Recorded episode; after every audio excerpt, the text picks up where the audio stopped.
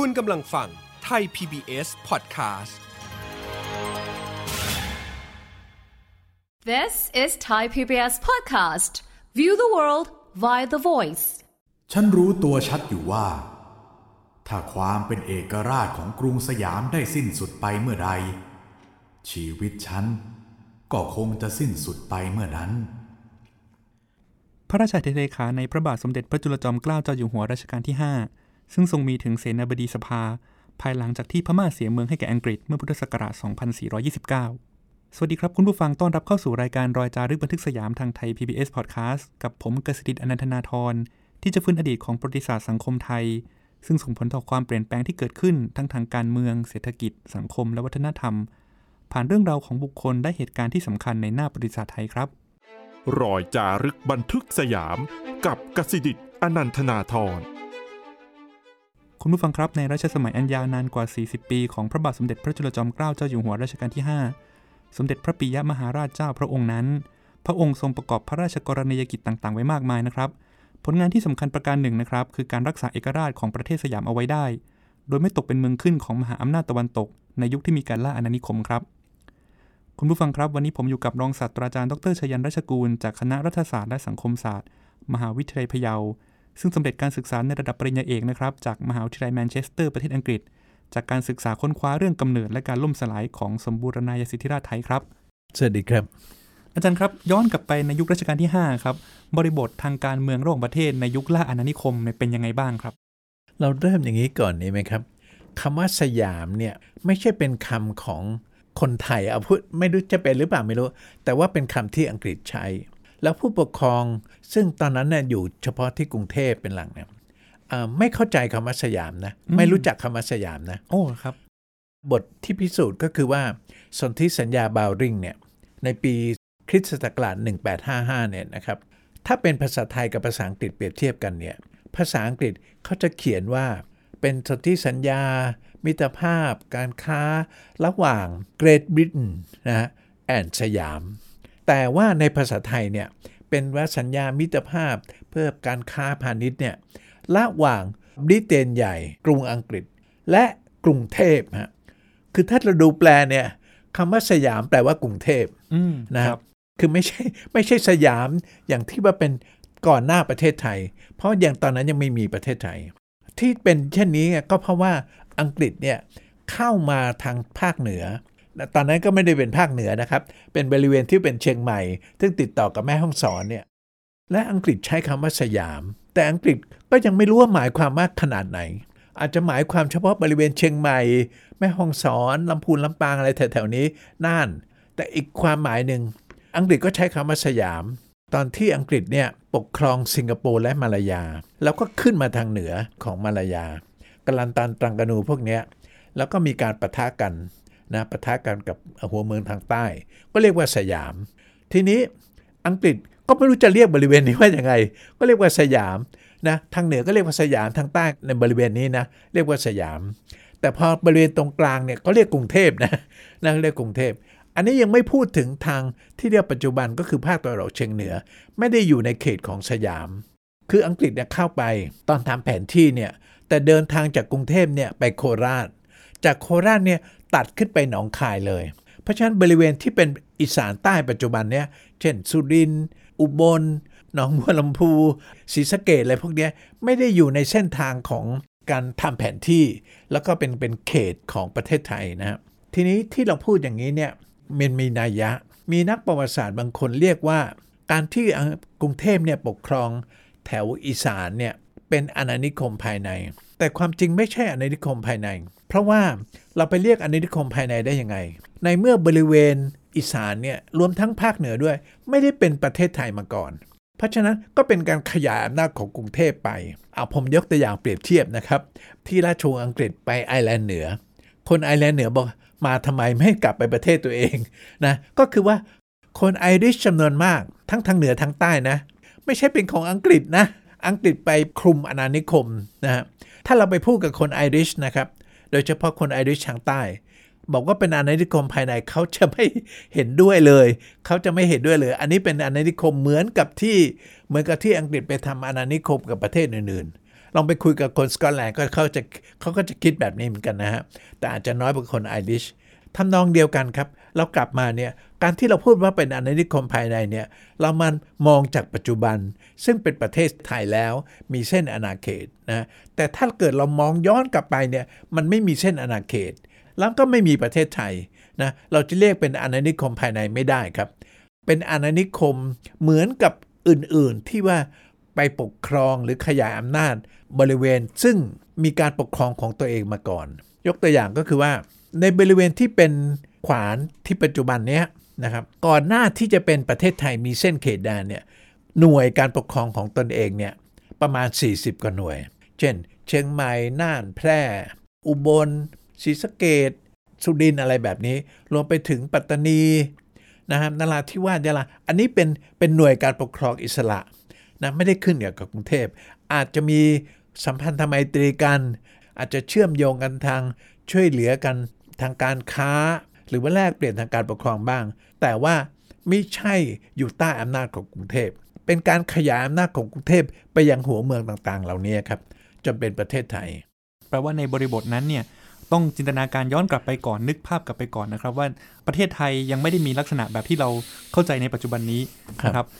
เป็นสังคมซึ่งอาจจะเรียกว่าส่วนกลางมีกรุงเทพอยู่ในบริเวณประมาณที่อาจารย์เคยเขียนในหนังสือว่าเดินทางได้สัก 2-3 วันเนี่ยอาจจะเรียกว่าเป็นกรุงเทพตรงกลางก่อนขณะที่ในปัจจุบันคือสุดขอบประเทศไทยที่เราเข้าใจในปัจจุบันเนี่ยอาจจะยังไม่ได้เรียกว่าเป็นแบบนั้นด้วยซ้ำไปอันเนี้ยก็เลยต้องเข้าใจว่าในบริบทที่บอกว่าในยุคล่าอาณานิคมเนี่ยตัวประเทศที่เราจินตนาการเนี่ยมันอาจจะไม่ได้เท่ากับประเทศที่เรามีอยู่ในปัจจุบันนี้โดยตรงเพราะฉะนั้นถ้าเราพูดถึงการเสียดินแดนหรือการเสียอะไรไปเนี่ยมันอาจจะไม่ได้หมายความแบบที่เราเข้าใจในปัจจุบันมองย้อนกลับไปใช่ไหมครับอาจารย์อาจจะพูดว่ามันคือการขยายอำนาจหรือขยายขอบเขตของกรุงเทพไปได้ไกลแค่ไหนใช่ครับอำนาจของกรุงเทพเนี่ยประมาณนะครับโดยประมาณเนี่ยเป็นที่ราบลุ่มภาคกลางและอาจจะขยายไปสูงที่สุดเนี่ยถึงอุตรดิตถ์แค่นั้นเองไม่ได้มีอำนาจไปถึงเชียงใหม่ไม่ต้องพูดถึงน่านแพร่อะไรแบบนี้แล้วก็ไม่ต้องพูดถึงบริเวณซึ่งเป็นอีสานปัจจุบันซึ่งอำนาจของกรุงเทพไปไม่ถึงลองไปอ่านนิราศหนองคายนะครับของการที่ว่ายกทัพไปปราบพ่อที่หนองคายเนี่ยโอ้โหมันไกลมากนะครับที่จากกรุงเทพจะไปหนองคายเนี่ยนะแล้วก็จริงๆในนิราศหนองคายนี่ก็ไปไม่ถึงนะครับไปไม่ถึงก็ประมาณโคราชปัจจุบันก็คือโคราชแค่นั้นก็โอ้โหลำบากแสนสาหัสแล้วครับเพราะหน้าฝนก็ไปไม่ได้แล้วแล้วก็อำนาจถึงกรุงเทพเนี่ยอาจจะสัมพันธ์อันดีกับหัวเมืองทางใต้โดยเฉพาะนครศรีธรรมราชแล้วก็ไปประมาณสงขลาเพราะว่าการเดินทางจากกรุงเทพเนี่ยไปทางใต้เนี่ยไปทางเรือมันง่ายกว่าครับมันง่ายกว่าไปทางบกลองจินตนาการงี้ก็ได้นะครับจากเชียงใหม่กรุงเทพเนี่ยจะใช้เวลาสักเท่าไหร่นะครับพายเรือเนี่ยหมอสอนศาสนานะน้ำขึ้นน้ำลงตัดเรื่องฤดูกาลออกเอาโดยเฉลี่ย1เดือนนะครับ1เดือนที่จะถึงเชียงใหม่กรุงเทพอันนี้ก็บวกลบอาจจะบวกลบ10วันอะไรอย่างนี้แต่ว่าประมาณนี้ครับประมาณนี้แต่ทางกรุงเทพเนี่ยสัมพันธ์อันดีมากกว่ากับเจ้าเมืองสงขลากับเจ้าเมืองนครแต่ไปไม่ถึงนะครับไปไม่ถึงต่ำกว่านี้นะเช่นปัตตานีนราธิวาสสตูลยะลาอย่างเงี้ยครับอำนาจของกรุงเทพไม่ได้ถึงขนาดนั้น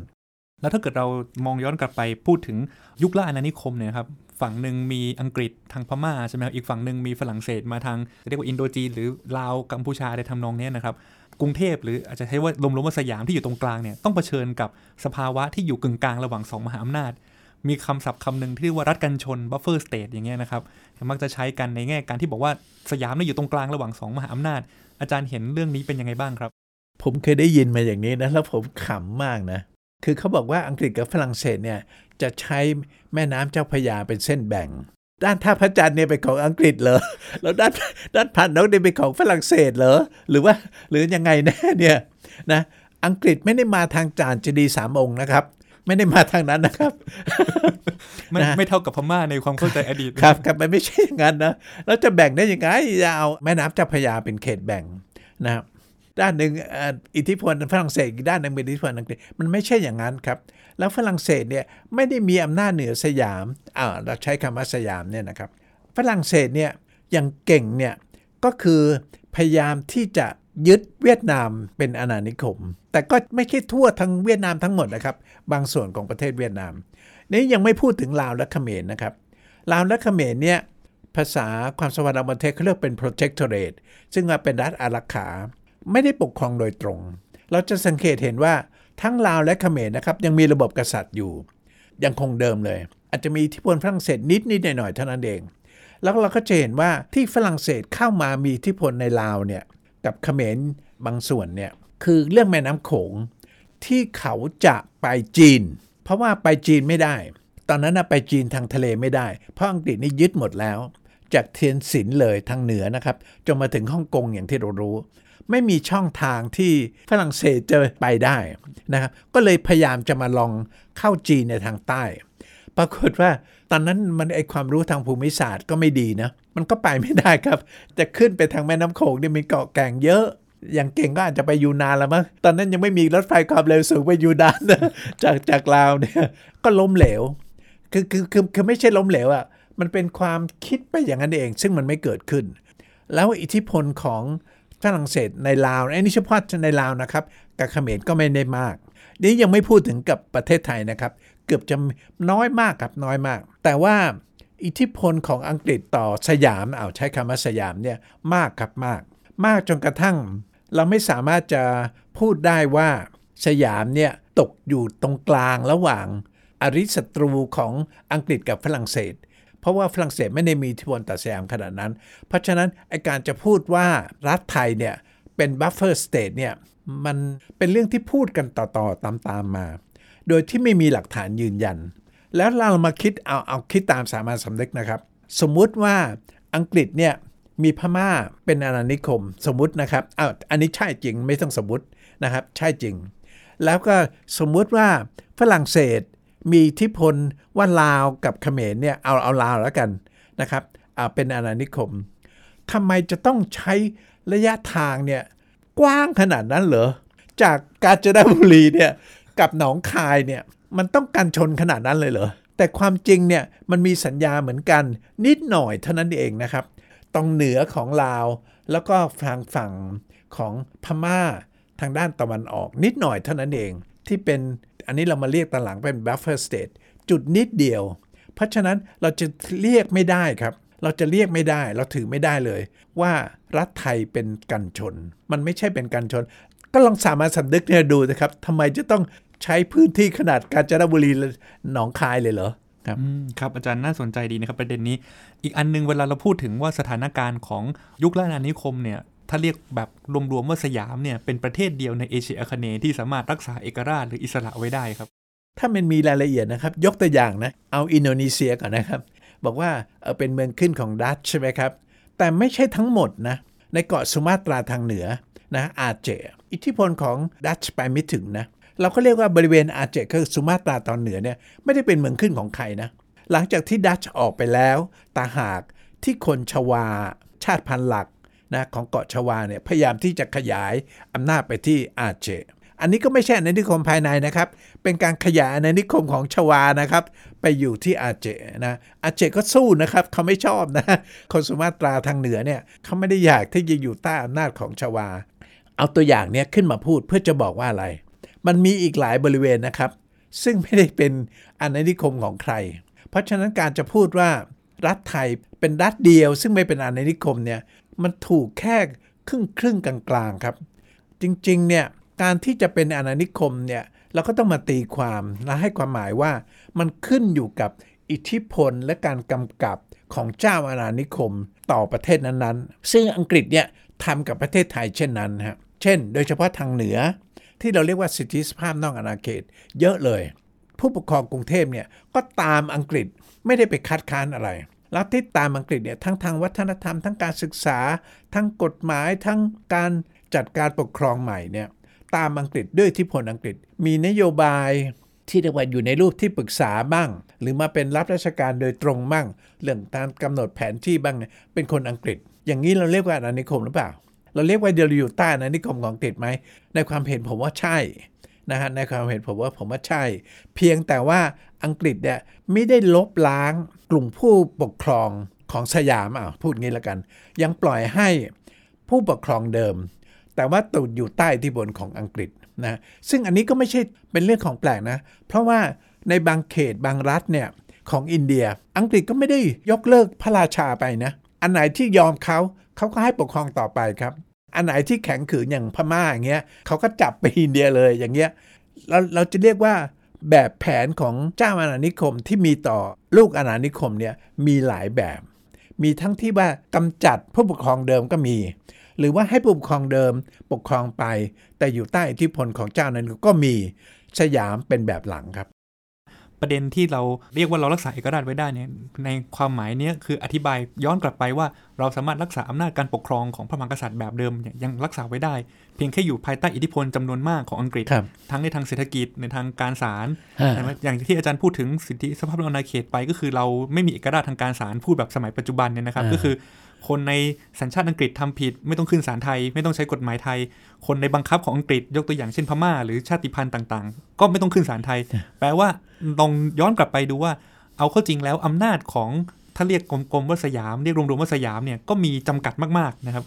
ในพื้นที่ซึ่งไปไม่ถึงก็ส่วนหนึ่งในพื้นที่ซึ่งขยายไปถึงก็ใช้อำนาจทางกฎหมายไม่ได้เพราะฉะนั้นแปลว่าต้องเผชิญกับสภาวะซึ่งมีปัญหาหลายต่อหลายเรื่องในการปกครองประเทศว่าอย่างนั้นได้ไหมครับอาจารย์อันนี้ผมคิดว่าเราต้องเริ่มอย่างนี้ก่อนว่ามันยังไม่มีประเทศไทยเราต้องเริ่มกันอย่างนี้ก่อนนะครับมันมีการปกครองเป็นหน่วยการปกครองเนี่ยทั่วบริเวณที่เป็นขวานทองของเราเนี่ยในช่วงที่อังกฤษเข้ามามีอิทธิพลเนี่ยในบริเวณแถบนี้ผู้ปกครองกรุงเทพก็ขยายไปด้วยก็ถือโอกาสเนี้ยขยายอำนาจของกรุงเทพไปด้วยเพราะฉะนั้นมันก็เลยกลายเป็นผสมกันครับผสมกันก่อนของการล่าอาณานิคมของอังกฤษแล้วก็การล่าอาณานิคมของกรุงเทพต่อหัวเมืองต่างๆนะครับอันนี้มันไปด้วยกันครับเพราะฉะนั้นเราจะมาพูดว่าสยามเป็นประเทศเดียวที่ไม่ใช่เป็นอาณานิคมมันไม่ค่อยตรงกับความเป็นจริงทางประวัติศาสตร์ครับแล้วบทบาทของรัชกาลที่5ในช่วงนี้เป็นยังไงบ้างครับอาจารย์ถ้าเราพูดถึงว่าในฐานะพระมหากษัตริย์ซึ่งเผชิญกับความเปลี่ยนแปลงอันใหญ่หลวงที่เกิดขึ้นความจริงพระองค์เนี่ยตามอังกฤษมากนะเช่นเสด็จไปสิงคโปร์ก็อยากจะรู้ว่าสิงคโปร์เป็นยังไงไปอินเดียเป็นยังไงนะครับไปชวาอย่างเงี้ยแล้วก็เวลาพระองค์จะแต่งตัวเนี่ยนะจะฉลองพระองค์ยังไงเนี่ยก็ต้องดูก่อนนะครับว่าดินแดนที่พระองค์ไปเนี่ยเขาแต่งตัวกันยังไงนะตัดผมยังไงพระองค์ก็ต้องมาเปลี่ยนให้ตามนั้นนะจะถือว่าเป็นการซีวีไลซ์ทันสมัยพระองค์ก็ตามนั้นแล้วยิ่งเราจะเห็นว่าด้านวัฒนธรรมการศึกษาเนี่ยสยามเนี่ยผู้ปกครองกรุงเทพประกาศพูดอย่างนี้ตามอังกฤษเรียกว่าตามต้อยๆเลยพูดอย่างนี้นะครับดูการแต่งเนื้อแต่งตัวในพระมเหสีของพระองค์หรือในพระองค์เองก็แต่งตัวแบบฝรั่งนี่คือฝรั่งอังกฤษนะครับแล้วก็ไปนี่ก็ชื่นชมแล้วก็ส่งพระราชโอรสหรือญาติของพระองค์เนี่ยไปเรียนส่วนใหญ่เลยไปเรียนที่อังกฤษมีส่วนน้อยมากที่ไปเรียนที่เยอรมันแล้วเกือบจะไม่มีไปเรียนฝรั่งเศสแล้วก็รับวัฒนธรรมอังกฤษมาแล้วก็ตามอังกฤษทางด้านวัฒนธรรมการศึกษาและความคิดกรณีที่ผู้ปกครองของไทยเนี่ยยังเป็นผู้ปกครองชุดเดิมยังอยู่ได้ภายใต้อิทธิพลมหาศาลของอังกฤษนะครับอะไรเป็นปัจจัยที่ทำให้ลักษณะเนี้ยเกิดขึ้นได้ครับทำไมสยามถึงไม่ถูกอังกฤษกลืนไปเลยเหมือนกรณีอื่นๆที่อาจารย์พูดถึงครับคืออังกฤษเนี่ยที่เขาโอ้อวดตัวเองว่าเป็นจักรวรรดิพระอาทิตย์ไม่ตกดินเนี่ยนะครับใช้กำลังทหารแล้วก็กำลังคนเนี่ยไปปกครองเนี่ยมันเยอะมากนะในแอฟริกาในอินเดียในตะวันออกกลางในพม่าเหนื่อยแล้วครับไม่ใช่เหนื่อยอย่างเดียวกำลังไม่พอแล้วครับก็ไม่จำเป็นครับไม่จำเป็นที่จะต้องยกเลิกหรือไปกำจัดผู้ปกครองของสยามในเมื่อผู้ปกครองของสยามก็ทำตามข้อเรียกร้องของอังกฤษอยู่แล้วเช่นเรื่องไปเป็นพิจารณาความในภาคเหนือนะในกรณีเรื่องป่าไม้ในเชียงใหม่ที่เชียงใหม่ลำพูนก็ไม่เห็นมีอะไรที่ผู้ปกครองสยามไปขัดกับอังกฤษซึ่งอันนี้ผิดกับที่พม่าว่ากษัตริย์พม่าเขาไม่ยอมก็ขัดกับอังกฤษก็มีสงครามนะครับระหว่างอังกฤษกับพม่าแต่ว่าของเราไม่มีเลยอันนี้ก็ด้วยเหตุที่ว่าผู้ปกครองที่กรุงเทพเนี่ยไปอิงกับอังกฤษในการขยายอำนาจไปทางภาคเหนือด้วยก็เรียกว่าสมกันน่ะสมประโยชน์กันทั้งคู่เลยว่าอย่างนี้ดีกว่าครับก็ไม่เป็นเหตุอะไรที่จะต้องไปยกเลิกผู้ปกครองเดิมครับอาจารย์พูดถึงอิทธิพลอังกฤษเป็นส่วนใหญ่แล้วกรณีฝรั่งเศสครับอาจารย์มักจะมีประวัติศาสตร์ที่พูดถึงกรณีแบบวิกฤตการณ์ลส.112ที่มีการเอาเรือรบมายิงปากแม่น้ำเจ้าพระยาอาจารย์เห็นยังไงครับไม่ได้ยิงแค่อะไรครับมันเกี่ยวกับบริเวณ ข้อพิพาทที่มันยังไม่เข้าใจกันนิดหน่อยจากจันทบุรีไปบริเวณเขมรจะเรียกว่าเขาเป็นเรือรบก็ไม่เห็นมาลบอะไรนะเขาก็ไม่ได้ยิงไม่ได้อะไรนะเข้ามาแล้วเราเขายิงไปเลยก็ยิงก็ไม่ถูกนะยิงก็ตกน้ำไปเฉยๆนะครับมันก็ไม่ใช่เป็นอะไรมาเพียงแต่มาตกลงในฐานะที่ฝรั่งเศสเนี่ยถือว่าเขมรเนี่ยเป็นรัฐอารักขาเป็น protectorate นะครับในภาษาความสัมพันธ์ระหว่างประเทศก็แค่นั้นเองถ้าถามว่าเราเสียอะไรดินแดนต่อฝรั่งเศสก็ไม่มีเพียงแต่ว่าไอ้เขตแดนมันยังไม่แน่นอนเฉพาะบริเวณนั้นแค่นั้นเองก็มาการเจรจามาตกลงกันก็นิดเดียวครับแค่นี้ถ้าจะบอกว่าฝรั่งเศสมีอิทธิพลยังไงหรือว่ามาบีบบังคับสยามยังไงเราก็ดูเรื่องเขตดินแดนระหว่างลาวกับไทยว่าจะเอาแม่น้ำโขงเป็นเส้นแบ่งระหว่างไทยกับลาว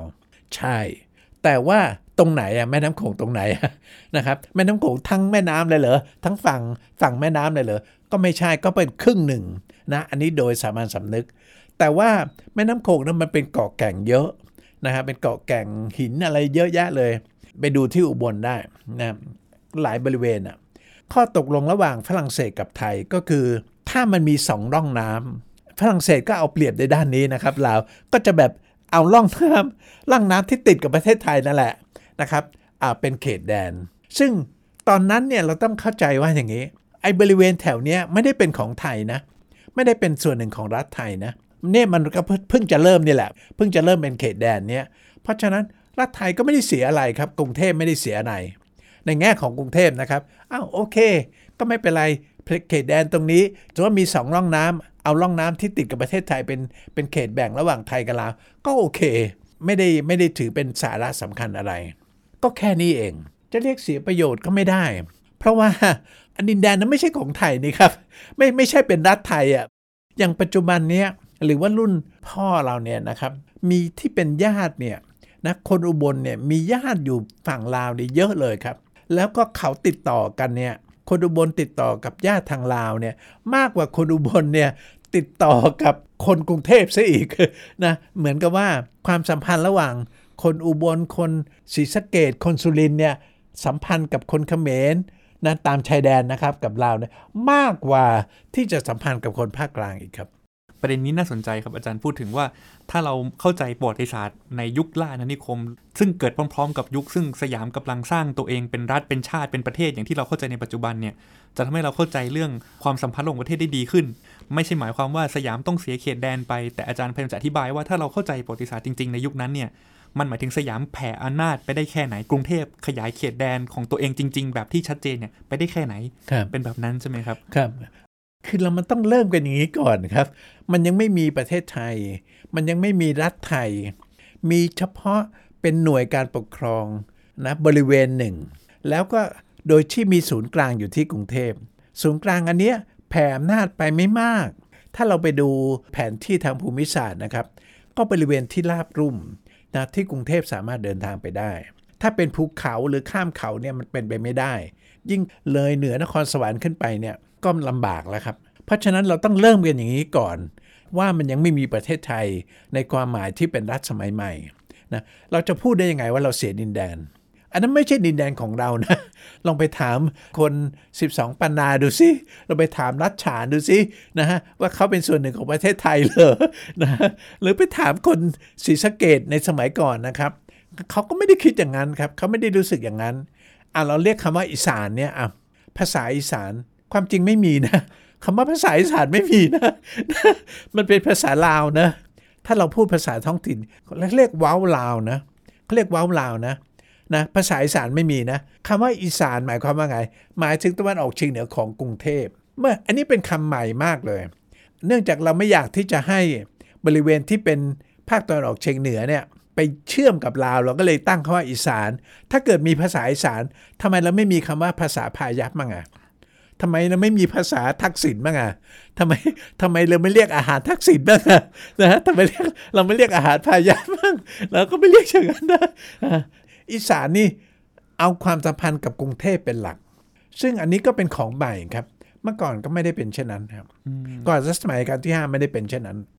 แล้วกระแสที่ความเข้าใจเรื่องเสียดินแดนเรื่องแบบนี้ครับอาจารย์มันเกิดขึ้นมาได้ยังไงครับถ้าอาจารย์บอกว่าจริงๆมันไม่ได้เป็นแบบนั้นบริบทของสังคมในชั้นหลังที่กลับมาอธิบายใช่ไหมครับหลังรัชกาลที่5แล้วเนี่ยหลังจากปลายรัชกาลที่5เนี่ยบริเวณแถวเนี้ยก็ชักจะเป็นประเทศขึ้นมาเป็นรัฐสมัยใหม่ขึ้นมานะที่มีเขตแดนเอางี้ดีกว่าโดยที่อำนาจส่วนกลางเนี่ยสามารถที่จะใช้อำนาจไปถึงแพร่น่านไปถึงปัตตานีถึงยะลาถึงนครศรีธรรมราชถึงนราธิวาสเมื่อถึงเช่นนี้เราก็สร้างไอ้นี่ไงครับเรื่องชาตินิยมเนี่ยเราจะบอกว่ารัฐการเกิดขึ้นของรัฐเนี่ยเป็นการอ้างให้คนที่เป็นในเขตแดนเนี้ยว่าเป็นชาติเดียวกันคือมันมีศัพท์ในรัฐศาสตร์เนี่ยเขาใช้คำว่ารัฐชาติเดี๋ยวผมขอเบี่ยงนิดหนึ่งนะคำว่าชนชาติหนึ่งมีรัฐหนึ่งนะหรือรัฐเนี่ยประกอบไปด้วยชนชาติหนึ่งอันเนี้ยมันไม่เป็นจริงเลยในประวัติศาสตร์ในจำนวนนับร้อยนะครับนับร้อยของรัฐสมัยใหม่เนี่ยที่จะมีประเทศที่มีเป็นที่รัฐหนึ่งมีชนชาติหนึ่งมีน้อยมากก็อาจจะมีญี่ปุ่นอาจจะมีเกาหลีนอกนั้นไม่ใช่เลยนะยกตัวอย่างอินเดียอินเดียนี่ยุ่งเลยนะครับมีเป็นร้อยเลยครับเชื้อชาติแล้วภาษานี่โอ้โหเยอะแยะมากแต่เขาเป็นรัฐแต่เรียกรัฐชาติไม่ได้ครับเราเรียกรัฐชาติไม่ได้นะพม่าเพื่อนบ้านเรามีคนหลายเชื้อชาติมากรัฐฉานคชินกะเหรี่ยงอะไรแบบนี้ซึ่งปัญหาเนี่ยที่ยุ่งอยู่ในพม่าปัจจุบันเนี่ยนะครับก็คือการขยายอำนาจของรัฐซึ่งบังเอิญเป็นคนเชื้อชาติพม่าพยายามที่จะขยายไปที่รัฐฉานรัฐคชินรัฐชินแล้วก็บริเวณที่เป็นคนกะเหรี่ยงอย่างเงี้ยครับเพราะฉะนั้นมองอย่างเงี้ยคำว่ารัฐชาติเนี่ยเราต้องยกเลิกอันนี้ไม่ใช่เฉพาะในบริเวณแถบนี้นะครับเอาในยุโรปก็ได้นะในยุโรปเอาอังกฤษนี่แหละครับเอาอังกฤษนี่แหละเอาอังกฤษดูสิครับเนี่ยสกอตแลนด์เนี่ยยังอยากจะแยกออกไปจากสหราชอาณาจักรเลยจะถามว่าคนสกอตเนี่ยเขาพูดภาษาอะไรเขาก็พูดภาษาอังกฤษนะแต่งตัวก็เหมือนคนอังกฤษนะมันจะพูดอย่างนั้นก็ไม่ถูกคือหมายความว่าเขาก็แต่งตัวดูข้างนอกไม่ออกครับดูข้างนอกไม่ออกระหว่างเขาเป็นคนสกอตหรือว่าเป็นคนอังกฤษแต่ไอ้ความรู้สึกนะครับความรู้สึกเขาเป็นคนสกอตนะเขาไม่ใช่คนอังกฤษนะโอเคอาจจะรวมกันเป็นประเทศเป็นรัฐนะครับแต่ไม่ใช่รัฐชาตินะเขายังเป็นเชื้อชาติสกอตนะเขายังเป็นเชื้อชาติไอริชนะเนี่ยดูสิครับในกรณีเนี่ยประเทศเนี่ยสหราชอาณาจักรนี่เป็นประเทศที่เรียกกันว่านะครับรัฐชาติแห่งแรกของโลกนะยังเป็นปัญหาอย่างนี้เลยนี่ยังไม่พูดถึงที่อื่นนะครับอย่างเช่นรัฐเยอรมันเงี้ยคนพูดภาษาเยอรมันนี่เยอะมากนะแต่ไม่ใช่ว่าคนพูดภาษาเยอรมันเชื้อชาติเยอรมันจะอยู่กับเยอรมันนะครับตัวอย่างคือออสเตรียเขาเป็นรัฐของเขานะก็พูดภาษาเยอรมันนะแต่เขาไม่อยู่กับเยอรมันแล้วก็บางบริเวณอยู่ในโปแลนด์อยู่ในเชโกสโลวาเกียอยู่ในรัฐสาธารณรัฐเช็กเขาก็พูดภาษาเยอรมันฮะคาฟกาเนี่ยเขาเขียนภาษาเยอรมันแต่เขาไม่ได้อยู่กับประเทศเยอรมันเนี่ยต่างๆแล้วเนี่ยเพราะฉะนั้นเราต้องยกเลิกคำว่ารัฐชาติรัฐก็รัฐครับเชื้อชาติก็เชื้อชาติและไม่เป็นว่าเชื้อชาติกับรัฐจะต้องมาเป็นอันหนึ่งอันเดียวกันไม่ใช่เลยในทำนองเดียวกับประเทศไทยไม่ใช่ว่าคนในประเทศไทยจะต้องเป็นคนไทยเป็นเชื้อชาติไทยซึ่งข้อเท็จจริงก็เป็นเช่นนั้นนะครับอันนี้ผมก็ชอบคำของท่านอาจารย์ปรีดีนะที่เพลงชาติไทยว่าประเทศไทยรวมด้วยเนื้อชาติเชื้อไทยก็ไม่จริงครับประเทศไทยรวมด้วยเนื้อชาติเชื้อชาติอันนี้เป็นข้อถกเถียงของอาจารย์ปรีดีนะผมก็เห็นด้วยอย่างอาจารย์ชันวิทย์เนี่ยเขาก็อยากจะเปลี่ยนประเทศไทยให้จนชื่อสยามนะมันจะได้รวมเอาเชื้อชาติต่างๆแต่อันนี้ผมไม่เห็นด้วยเพราะว่าสยามไม่ใช่เป็นคำที่ดั้งเดิมอะไรของไทยมาก่อนแต่อันนี้เรากำลังจะเบี่ยงเรื่องไปแต่ว่าไอ้การที่เราจะมาพูดว่าเราเสียดินแดนตรงนั้นตรงนี้เนี่ยมันไม่ใช่ของเราจะไปเสียได้ไงฮะมันเป็นของใครก็ของเขาของคนที่เขาอยู่ที่นั่นนะเราก็ไม่เคยไปอำนาจไปปกครองเขานะไม่เคยไปปกครองที่ยูนานนะไม่เคยนะเราไม่เคยไปปกครองที่รัชฉานนะในสมัยตอนสงครามโลกครั้งที่2เนี่ยเราต้องบุกไปนะเราต้องบุกไปที่รัชฉานนะแล้วเขาชอบไหมล่ะนะสมัยจอมพลป.เราไปปกครองเขาเหรอบริเวณเขมรเนี่ยพัตตาบองเสียมเรียบอะไรเงี้ยเป็นของเราเหรอเป็นของเรานี่ของใครครับเป็นของเรานี่ของใครของอำนาจของกรุงเทพเหรอก็ไม่ใช่แล้วเนี่ยกัลลันตันตรังกานัวเราเป็นของเราเหรอมาลายาเป็นของเราเหรอ ของเรานี่ของใครอ่ะของผู้ปกครองกรุงเทพเหรออันนี้ผมว่ามันเป็นเรื่องที่เป็นนิทานนะที่เราแต่งขึ้นมาเพื่อรองรับหรือขยายไอ้ความรู้สึกชาตินิยมซึ่งมันเกินความเป็นจริงไปครับวันนี้ขอบคุณอาจารย์ชยันต์มากเลยนะครับที่มาเล่าเรื่องให้เราฟังนะครับถึงการก่อตัวขึ้นมานะครับของสิ่งที่เราจะเรียกว่าเป็นกรุงเทพหรือสยามกับการขยายอำนาจของมหาอำนาจตะวันตกนะครับอาจารย์พูดได้อย่างน่าสนใจถึงสิ่งซึ่งเราจะเรียกว่าเป็นการเสียดินแดนหรือเปล่าอย่างนั้นเนี่ยอาจจะเรียกไม่ถูกเรียกอย่างนั้นไม่ได้นะครับถ้าเราเข้าใจประวัติศาสตร์ที่แท้จริงเนี่ยเราก็จะเข้าใจความขัดแย้งที่เกิดขึ้นในบริเวณต่างๆของทั่วมุมโลกได้มากขึ้นนะครับวันนี้ขอบคุณอาจารย์ชยันต์มากนะครับครับสวัสดีครับคุณผู้ฟังครับเมื่อเราได้เรียนรู้เรื่องราวจากอดีตแล้วนะครับเราก็จะเข้าใจวิธีคิดวิธีการจัดการปัญหาและความเป็นไปที่เกิดขึ้นได้เป็นอย่างดีนะครับทั้งหมดนี้คือรายการรอยจารึกบันทึกสยามในวันนี้คุณผู้ฟังติดตามรายการได้ทางไทย PBS Podcast ทางเว็บไซต์และแอปพลิเคชันครับสำหรับวันนี้ผมลาคุณผู้ฟังแล้วครับสวัสดีครับติดตามรายการทางเว็บไซต์และแอปพลิเคชันของไทย PBS Podcast Spotify, SoundCloud, Google Podcast, Apple Podcast และ YouTube Channel Thai PBS Podcast. Thai PBS Podcast. View the world via the voice.